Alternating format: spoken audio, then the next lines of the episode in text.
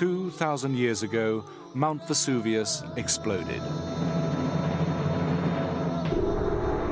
The eruption wiped out everything in its path.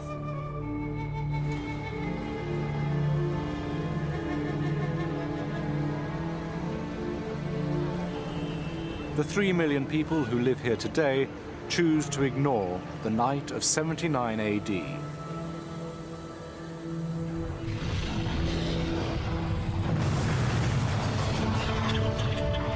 In the most violent eruption in its history, Vesuvius destroyed Pompeii.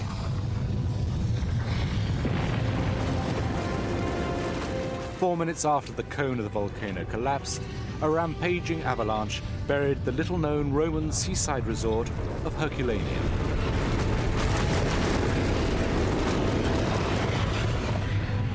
Herculaneum is one of the most significant Roman sites. Its most impressive building was a country estate, the Villa of the Papyri. This unique building contained the most complete ancient library the world has ever known. Thousands of papyrus scrolls in Latin and Greek were transformed into carbon by a volcanic heat of 325 degrees centigrade. Space age science is piecing together these charred fragments, making it possible to read them. We are making the invisible visible. My God. These burnt scrolls, dating from the 3rd and 2nd century BC, tell a story of life and death buried for nearly 2,000 years. The dead are somehow whispering to us. And we strain to hear what they say.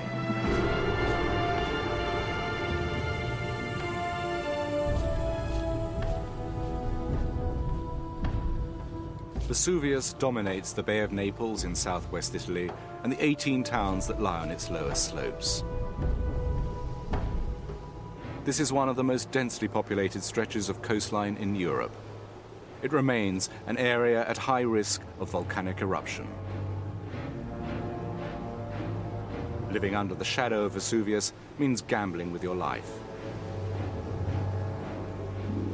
2,000 years ago, in the early hours of August the 25th, 79 AD, Vesuvius smothered Herculaneum in one violent pyroclastic surge.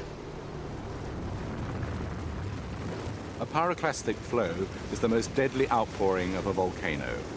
A fierce hot avalanche of gas, rock, and debris traveling at terrible speed.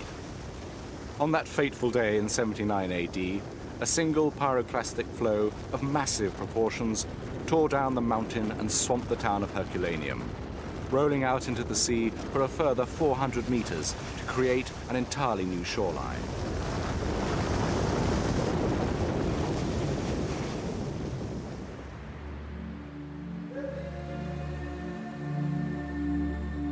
An eyewitness at the time wrote, Future centuries will see, when crops grow back and render this desert green again, that towns and populations lay buried beneath their feet, and that the land of their ancestors disappeared in a sea of mud and fire. 2,000 years ago, this stretch of land did not exist. The avalanche that created it poured into the sea, having buried Herculaneum in 90 feet of its burning debris.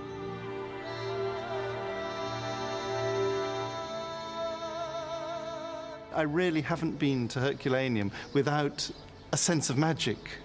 Uh, sort of, it leans out and grabs you. Just 50 years ago, when Herculaneum was first excavated, it was recognized as the best preserved ancient town on the planet.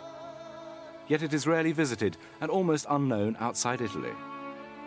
Pompeii gets all the limelight, but you get a whole different line on ancient life from Herculaneum compared to Pompeii.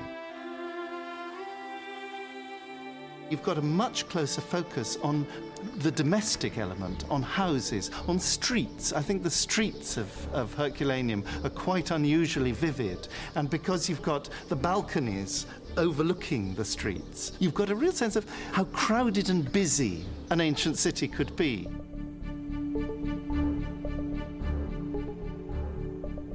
Historian Andrew Wallace Hadrill has a special knowledge of ancient Roman civilization. The extraordinarily well preserved state of Herculaneum has enabled us to picture that world.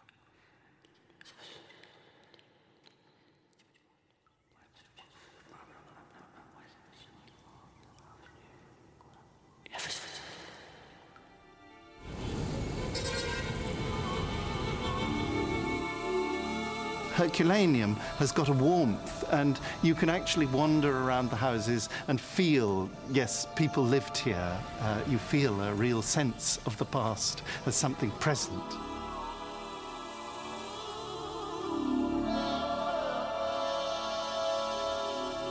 You're very lucky in most cases of ancient sites if anything's preserved above a metre above the ground. The manner of Herculaneum's burial accounts for its miraculous preservation. It was covered by a torrent of intensely hot debris within seconds. Unlike lava flows, which topple everything in their path, the pyroclastic flow simply smothered it, then solidified, holding the structure intact. Wooden beams and window frames were carbonized, turning into charcoal, but they remained in place. A heavy marble basin was picked up and thrown across a room, but not broken.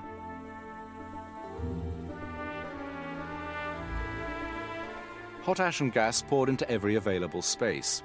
When it cooled, it solidified around the ancient buildings. It still fills the unexcavated rooms as well as most of the streets in the town.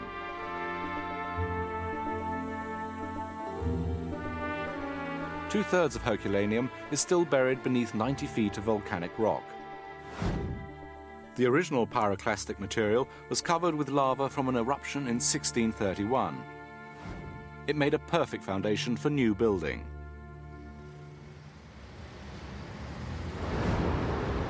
The modern-day town of Ercolano was built on top of the ancient Roman resort, making further excavation virtually impossible.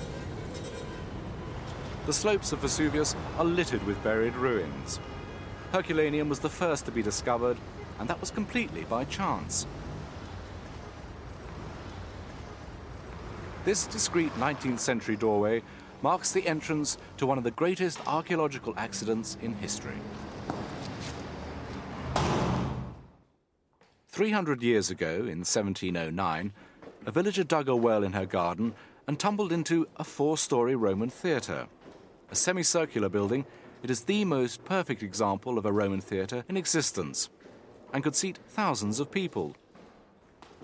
When the theatre was first discovered, entrepreneurs and fortune hunters set out to plunder its treasures. Before long, anyone who could began tunneling furiously in all directions. Their rewards were ancient Roman artifacts. Thousands of statues, vases, and frescoes were hacked out and removed. But the existence of such an important theatre led to further discoveries. If an important house is discovered, it could just be an isolated villa. But when a large theatre was found, it indicated the presence of a sizable town. It was the discovery of this plaque, and another one like it during the excavations of the 18th century, that revealed that this town was, in fact, the historic ancient town of Herculaneum. Most of the men who organized tunneling were only interested in hunting treasure. But as time went on, others mapped out and documented their findings. These explorers developed the modern science of archaeology. Archaeologist Antonio de Simone and geologist Umberto Cioffi followed the footsteps of those pioneers. This theatre is the cradle of all modern archaeology. It all began with the discovery of this monument. The existence of a magical place such as this helps us understand how archaeology started. Da dove veniamo è un fatto di emozione, se noi pensiamo che qui ci sono passati i grandi maestri. For us, it's emotional and exciting to think that here, a long time ago, the first masters of our discipline worked. The thirst for new relics from the lost world was insatiable. Before long, those first chaotic excavations had produced a network of tunnels crisscrossing the entire region. During those frenzied days, the explorers stumbled upon a vast Roman villa, which was later recognized as the holy grail of Latin and Greek philosophy. Located some distance from the main buildings and at the end of a tunnel, there was no access to the building from outside. The tunnels were abandoned and the villa was lost. 250 years later, De Simone and Cioffi set out to find that villa. For 226 years, archaeologists had searched this entire area trying to find the villa by referring to old maps.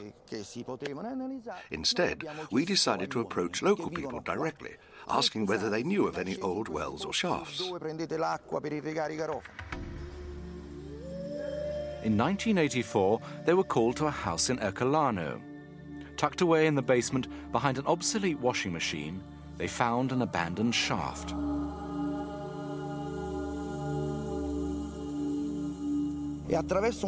We climbed down the well on a rusty ladder. And as we moved down, Antonio said, I think I see something.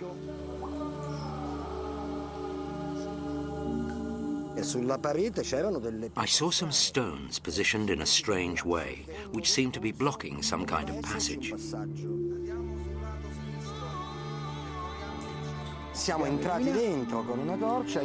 We went into the passage with our torches and found ourselves directly below the villa. I was able to push my head up through a small gap, and there, stretched out before me, were the floor mosaics of the villa.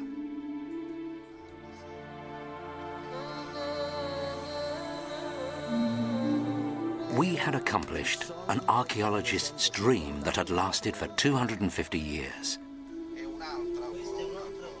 Cioffi broke one of archaeology's golden rules, but he realized he would need to prove his find.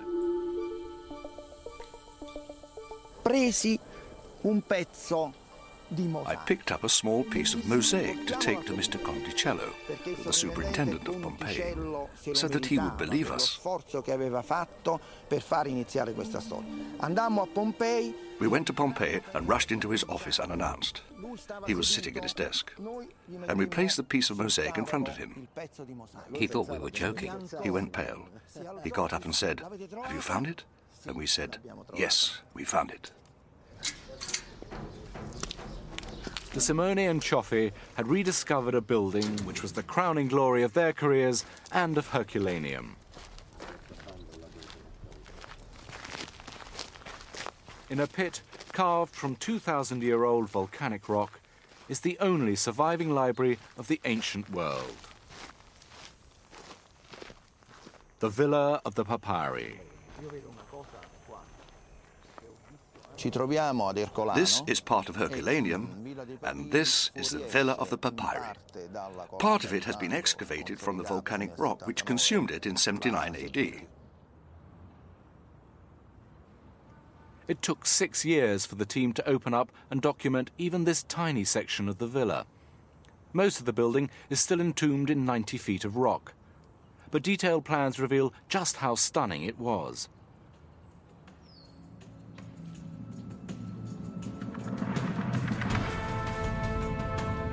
Ancient Rome is known for its military power, but the Villa of the Papyri contained the written records of Rome's knowledge. A palatial building, it dominated 300 yards of coastline on the Bay of Naples. The villa was the country estate of Calpurnius Piso Caesoninus, the father-in-law of Julius Caesar. Its vast library attracted scholars from all over the Roman Empire, a seat of learning for the greatest minds of the ancient world. De Simone and Cioffi rediscovered the library, but not its contents. They had been removed 200 years before De Simone and Cioffi were even born.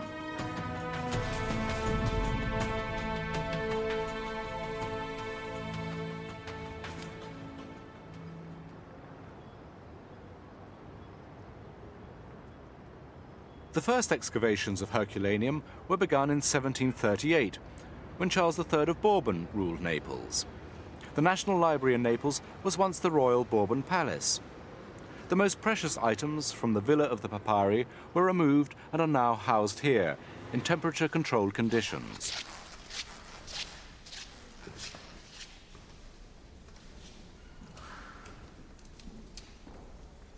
When the 18th century tunnellers first explored the building, they unearthed thousands of strange objects. At first, no one knew what they were, but it soon became clear. This is a carbonized scroll, an ancient book, converted to charcoal by the intense heat of the pyroclastic flow. It is one of thousands of tightly rolled reed scrolls containing the writings of Roman and Greek scholars. It's a great privilege to work on the papyri from Herculaneum. I have dreamt about it since the first time I was here 30 years ago as a young scholar. Professor Knut Kleve heads a small team of dedicated volunteers who are determined to do the impossible. Their aim is to prise the charred scrolls apart and read them. Each of these hardened lumps is a 2,000 year old book. When they were first found, they were not recognized, and many were simply discarded. The first time they were found, they were believed to be charcoal for the fireplaces in the villa and, and thrown away. Once the early explorers realized the papyri were books, they did try to open them, often with disastrous results. Many were sliced through, stabbed at, and torn apart. Today, opening teams are trying to undo the damage. The scrolls Kleve's team is tackling are fused solid. The most difficult uh, papyri were left to us when we started in the middle of the 1980s. There hadn't been opened papyri for about 100 years. Kleve's team has pioneered a new technique to separate the layers of papyrus. They coat the outer layer with a gelatin and acetic acid solution. The gelatin holds each fragile layer in place, while the acid separates it from the one beneath. It's a piecemeal process, but it has enabled the papyri to be laid out and translated. There are still thousands of papyri to be opened, and I think it will take uh, more than our lifetime to open them. I would describe it as listening from a voice from the grave, from the dead. The dead are somehow whispering to us in those papyri, and we strain to hear what they say. Opening the ancient books is only the beginning. Reading them has been extremely difficult, the results patchy, but a new scientific technique might change that. We are making the invisible visible. Stephen Booras travels the world applying NASA technology developed to photograph stars and planets to the deciphering of ancient texts. This pioneering technology could open a window on the ancient world. That's a pretty day. A room in the National Library has been converted into a laboratory for Booras and his wife Susan to photograph and digitize the entire collection of Herculaneum papyri. Using a multispectral camera, they can photograph across the full range of the light spectrum. They are searching for a wavelength that will isolate the ink of the writing from the carbonized papyrus document. Just a little bit at a time. Here you have a collection that is burned. You have black ink on black papyri. Okay, center it. And we'll capture it. Goodness. Okay, that's Wow. good. What we do is we take a, a digital image using a specific wavelength of light from the visible clear into the infrared. The ink will somewhere along there show up uh, in a specific wavelength of light, and we're searching where that is. The papyri, the black or the carbonized papyri, is going to drop out because it has a different reflective characteristic. Once we find that contrast, this is where we concentrate our imaging. And some of these last scrolls, we're finding some of the greatest response. This is the uh, papyrus I was telling you about. Up to now, researchers thought that the blackened papyrus segments on this board were blank. Okay, now that's just what you're seeing here. Now that's what we're seeing with the unaided eye. We see a very hint, little hint of ink in here starting to appear, but still has provided a great deal of enjoyment to see the expression of satisfaction on the scholar's part. Kind of some- Astounding. My God. Let's focus again. They can read something they have long given up on and see ink there where there was no visible ink before. See if you can get some more words out of it. Uh, Agathon estin kata tainde. You can see that from here. That works? Yeah. The wonder of their photography is there just springs to life on this screen the difference between ink and papyrus, and I can't doubt anymore. this will change the way we read the papyri. Really? Totally, yes. Oh, yeah. These texts, like most of the papyri deciphered so far, are written in Greek. It is focus. Given that Herculaneum was a Roman town, that may seem bizarre. But the scrolls confirm that Greek remained the language of intellectuals well into the first century AD. Using NASA technology designed for space, the most complete ancient library in existence is being read for the first time in 2,000 years.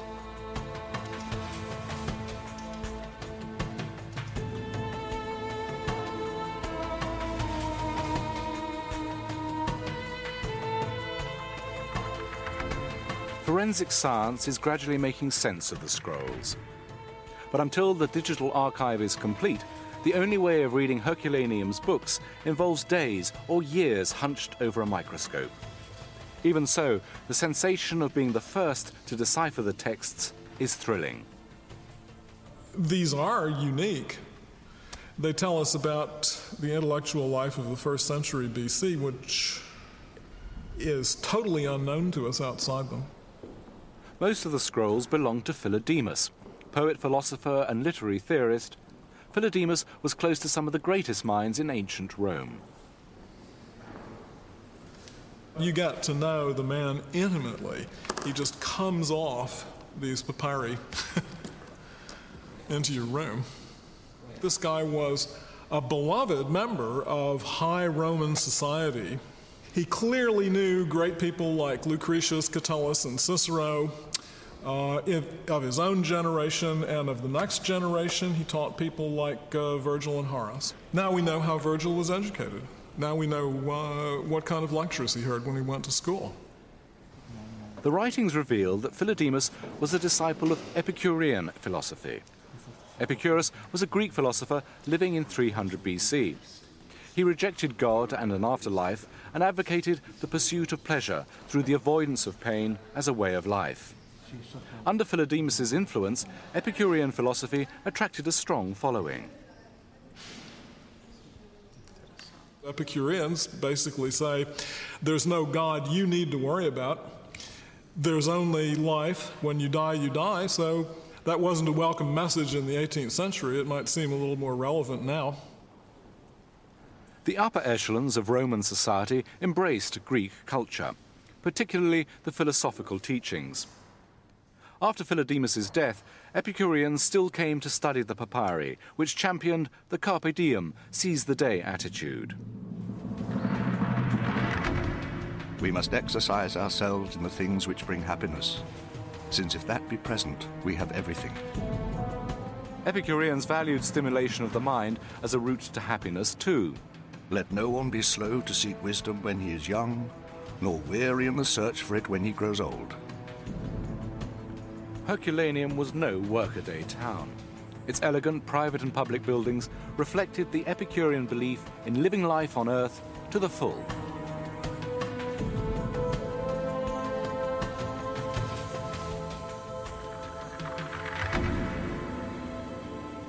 Epicurus himself saw the route to happiness as simply the absence of pain. But by the first century AD, the hedonistic pursuit of pleasure had become an end in itself. Herculaneum's suburban baths are spectacular, reflecting the residents' devotion to physical pleasure. Water is one, one of the defining features, if you think about it, of Roman civilization. Aqueducts, baths. And baths like these were one of the great technological marvels of the Roman Empire. Coming to the baths was an in, a really important social occasion. Uh, Everyone in the town does it. Uh, if you look around the houses, very few of them have private baths. The very rich have baths, but those too would be places where they'd invite their friends to because bathing is a communal activity. And it's like any social activity, it's full of its rituals. You don't simply bathe, you do lots of things. It's a matter of personal choices. You go to your doctor before you go to the baths, you consult. Uh, how am I feeling? Have I got a slight fever? And he will tell you what sequence of baths to take. Bathing was a social event, providing plenty of opportunity for intellectual discussion. It was an essential daily ritual. In the centre there, you've got a sort of bronze boiler effect into which the water continually flows, gets warmed up, and recirculated. So here you've got space for a couple of dozen people to bathe at the same time. Scrolls from the villa also confirm that Epicurean teachings promoted equality between people, even advocating the abolition of slavery. At Herculaneum, slaves could work their way up to full Roman citizenship. This is actually a, a, classic of a smart Roman house. You come in from the door, you're into a big atrium, the tablinum, an enormous great reception area, and then out at the back here, you have a garden surrounded by columns, what, what's often called a peristyle. And that's really a sign of uh, real success. And of course, what we ask is what's the kind of guy who lives in this sort of magnificence? And he's a guy who really has made it, but he started as a slave. And the story then goes on because uh, just over there is the college of the smartest ex slaves in town well, this is a, a, really unusual and interesting building. It's not a private house, but it's a sort of clubhouse. They call it the Collegium Augustalium, the College of the Augustales. And if you want to know what an Augustalis is, you come over here. And the first thing, Augusto Sacrum, sacred to Augustus. It's always a surprise for us to realize that they worshipped the emperor, either the living emperor or the dead emperor, but worshipped as a god. The members of this exclusive gentlemen's club were wealthy ex slaves. Here they set up a shrine in honour of the only human being in mythology ever to have been promoted to a god Hercules, the man after whom the town of Herculaneum was named. Hercules is among the gods the human who was promoted to divine status. Hercules becomes a god as a reward for all his labours.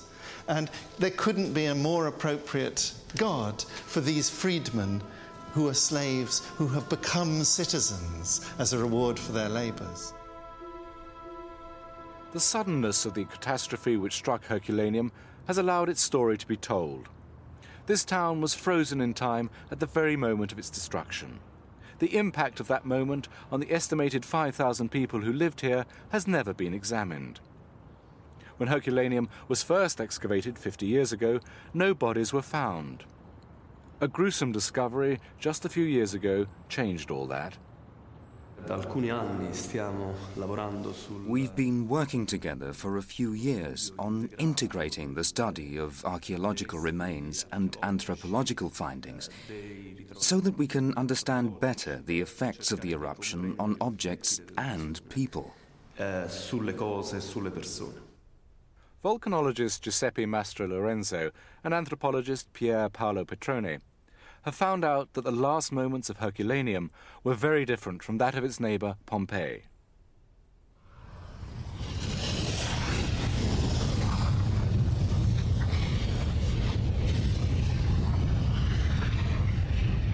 From the very moment the pyroclastic flow burst from Vesuvius's crater, Herculaneum was doomed. A study of the research shows that the avalanche had an internal temperature of 325 degrees centigrade. Travelling at 65 feet a second, the flow covered the distance of seven miles from crater to coast in just four minutes.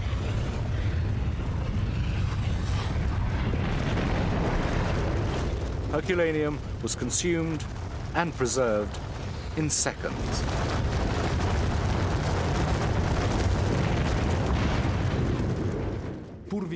Even though they lived beneath one, people at the time had little understanding of volcanoes. To most people, it was just a mountain. It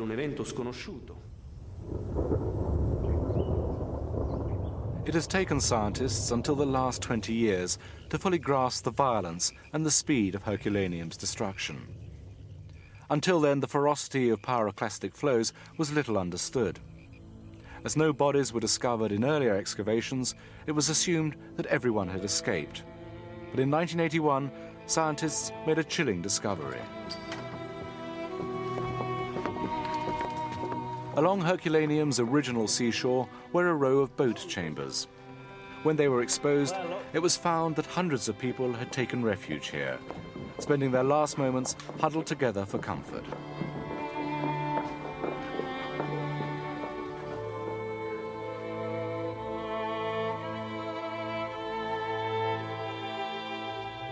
Crowded 30 or 40 to a chamber beneath a layer of light ash were dozens of human remains, caught at the precise moment of their death. For the first time here, we've had the opportunity to study groups of skeletons in situ, in the exact position where they died.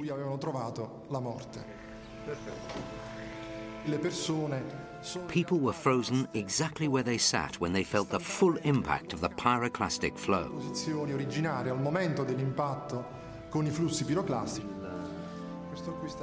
Studies of the remains reveal that this was a moment of horror. Petrone and Mastrolorenzo found evidence of heat so extreme that teeth shattered. Examination of the skulls suggests that the blood inside them may have boiled.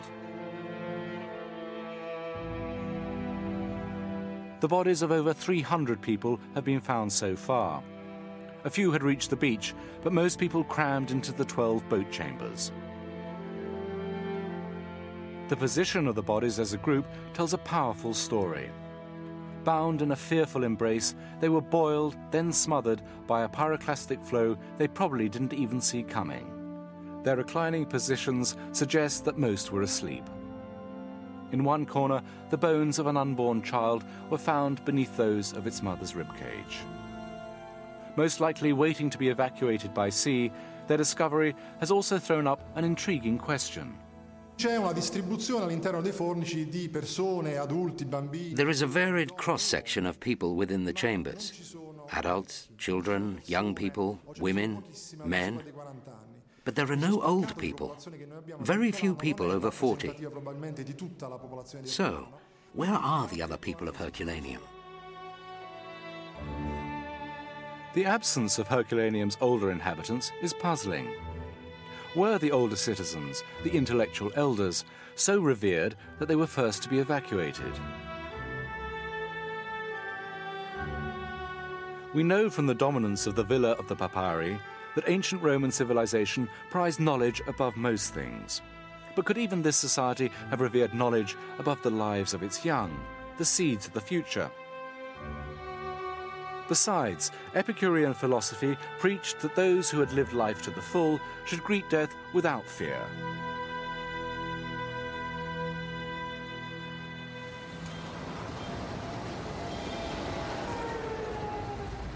It might simply be that older people couldn't make it to the beach. They may have gathered elsewhere in the town. Until more bodies are found, the riddle of the missing elders will remain. Some answers surely lie in buried sections of Herculaneum, but the secrets of this magnificent town, peeled open only 50 years ago, may be lost forever. Herculaneum is crumbling. Chipped inch by inch from the rock that held them together, most of the villas are now sinking into ruin. In the time I have known Herculaneum, it's changed absolutely dramatically in terms of sheer physical disintegration of the site. Um, enormous beams are just cracking and falling. Uh, whole parts of the town are barred off with that terrifying notice that just says crolli, collapses. Pollution, erosion, lack of money, and mismanagement are all to blame for the condition of the site. Andrew Wallace Hadrill believes that before any more excavation is undertaken, the buildings that have been exposed already should be restored. If you just come to the site, use it, dig it up, have a quick look, then let it crumble and go on and dig up the next bit. That is archaeological rape. If you expose it, you have a responsibility to look after it. And that's that responsibility that has to be faced up to. Very soon, what makes Herculaneum absolutely without compare in, in ancient archaeology will have gone if they don't do something to preserve it. Archaeology's first prize may be its greatest loss. All excavation in Herculaneum has been suspended. Yet locked beneath the buried lower floors of the Villa of the Papyri, the other half of its library is waiting to be discovered. Historians believe that a collection of scrolls written in Latin is still sealed in volcanic rock. Plays, poetry, art and philosophy, Latin scripts to complement the Greek papyri. Without these, the story of Herculaneum will never be complete. The villa of the papyri is now choked with weeds and surrounded by brackish water. The ravages of weather and time have taken their toll. But there is a greater danger. There may not be time to repair the villa to its full glory. Vesuvius could erupt at any time and reclaim its most enchanting victim.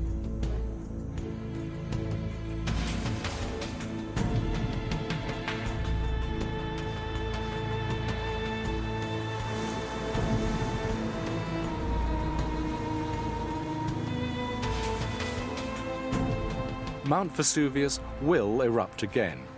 The only question is when. Philodemus's treatise on death and his admiration for those who embrace it could have been written for those who gamble with life by living here now. All this anxious love of life of theirs comes only from the fear of death, and they try to push all images of it away from them. And then, when it comes too close and vivid to ignore, a strange thing happens to them. When it comes suddenly before their eyes, they, summing up with utter clarity as one sums up at the end of a long sentence, breathe their last, as calmly as if their awareness of death had never failed them for the smallest interval of time. Vesuvius has erupted at least a hundred times in the last 6,000 years. Before the 79 AD eruption, the volcano had stood dormant for nearly 700 years. No wonder people had no fear.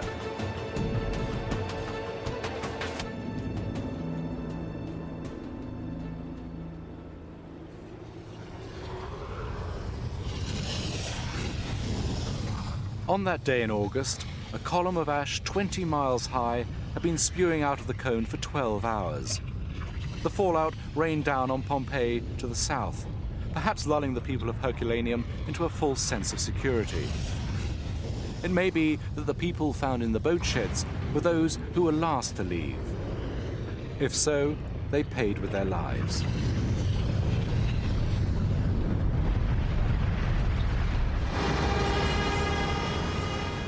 Today, there are elaborate evacuation plans for the entire area surrounding the volcano. But what are the chances of evacuating the 18 towns, with their combined population of 700,000, in time? Portici is a typical example. It's just one of the densely packed towns which make up the urban sprawl between volcano and coast. The town of Portici has one of the highest population densities in Europe. There are 13,000 inhabitants per square kilometre. It's a huge number.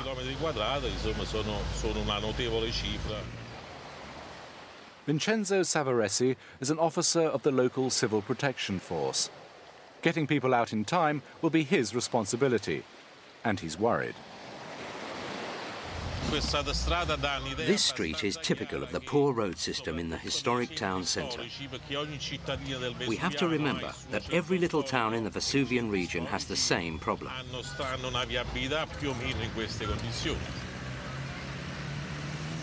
The narrow streets make efficient evacuation unlikely. The poor state of most of the buildings means that many of them would collapse with the first earth tremors of an eruption, blocking escape routes. Savaresi is under no illusion as to the immensity of the task facing his civil protection force. His work is made more difficult by local attitudes. most people ignore the risks, despite the warnings of history. In 1631, after an eruption that killed 4,000 people, blunt advice was etched on a plaque in the center of town. If you love life, do not think about material goods. Do not think about the things of value. Leave everything and run away. An emergency plan is working when every individual knows what to do in the event of an emergency. That just isn't the case yet. This means that if there were an eruption today, we couldn't say for sure that everyone would know what to do.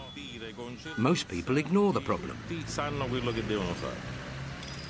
Portici's 64,000 residents between them own 30,000 vehicles. Unless people follow an evacuation strategy, there will be chaos. Even if you were lucky enough to make it out of the town, there is a single access road feeding onto the two-lane autostrada. It's the only land route out of the entire area, and crammed full even on an ordinary day.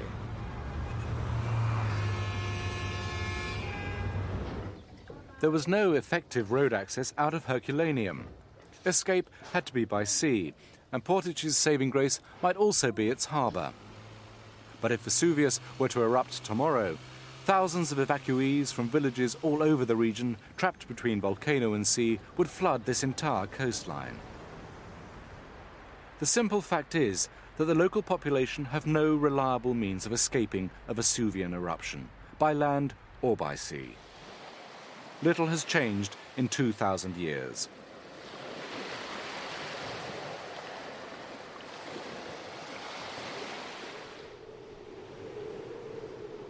With so many people in the vicinity of Vesuvius and such limited opportunity to escape, it's crucial to know what state the volcano is in. The steaming vents warn that it's only sleeping. Vesuvius is dormant, but alive. Playful wisps hint at the power that is lying just beneath the surface.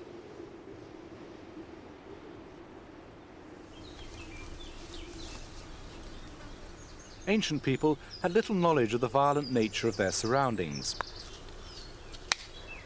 Today's population has the sophisticated new science of volcanology on its side. Vesuvius has been identified as one of the most dangerous volcanoes on the planet.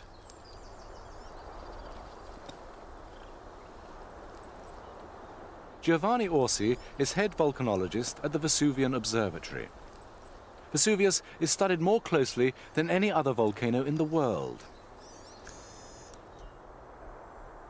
The last eruption was only 55 years ago.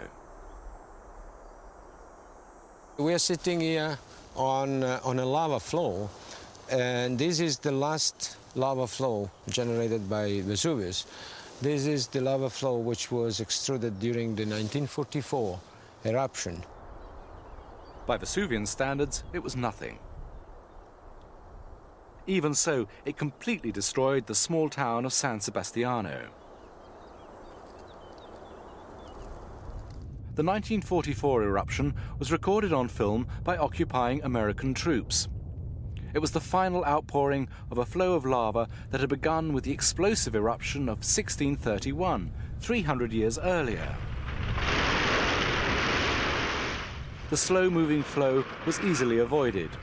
The few people who died were crushed by falling masonry, not engulfed by lava. It is the only eruption in living memory. Houses were soon rebuilt, people moved back, and now the eruption is all but forgotten. Vesuvius, though, is simply playing for time.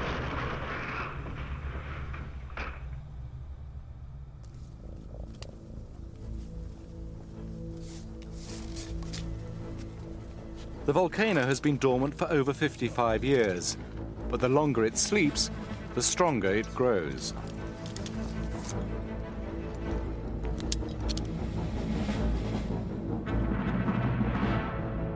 Mount Vesuvius is covered with a network of sensors which monitor its pulse 24 hours a day. These measure vertical ground movements, tilt, gravity, seismic activity, and temperature. One of these sensors is within the crater itself.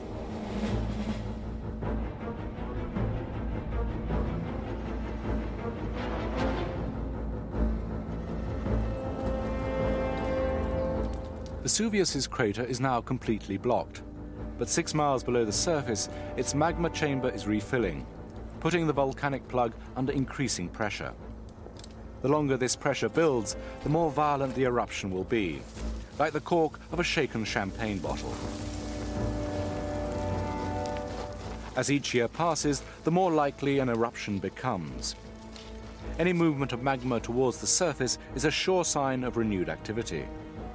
When the magma stirs, steam vents or fumaroles register a change in temperature and gas content. If a mass of magma moves toward the surface, this mass of magma is very hot. So this magma exhaust gases.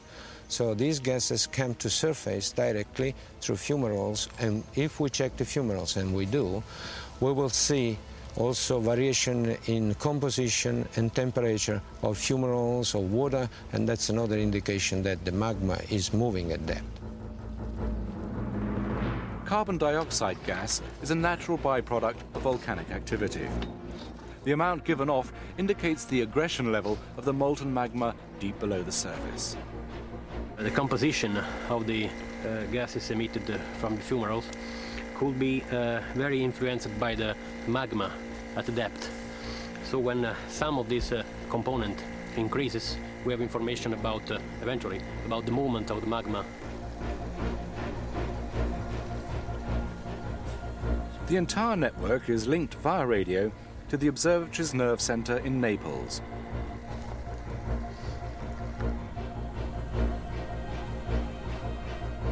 There has been evidence of seismic activity very recently, but for today at least, it's normal. For the moment, Vesuvius is at rest.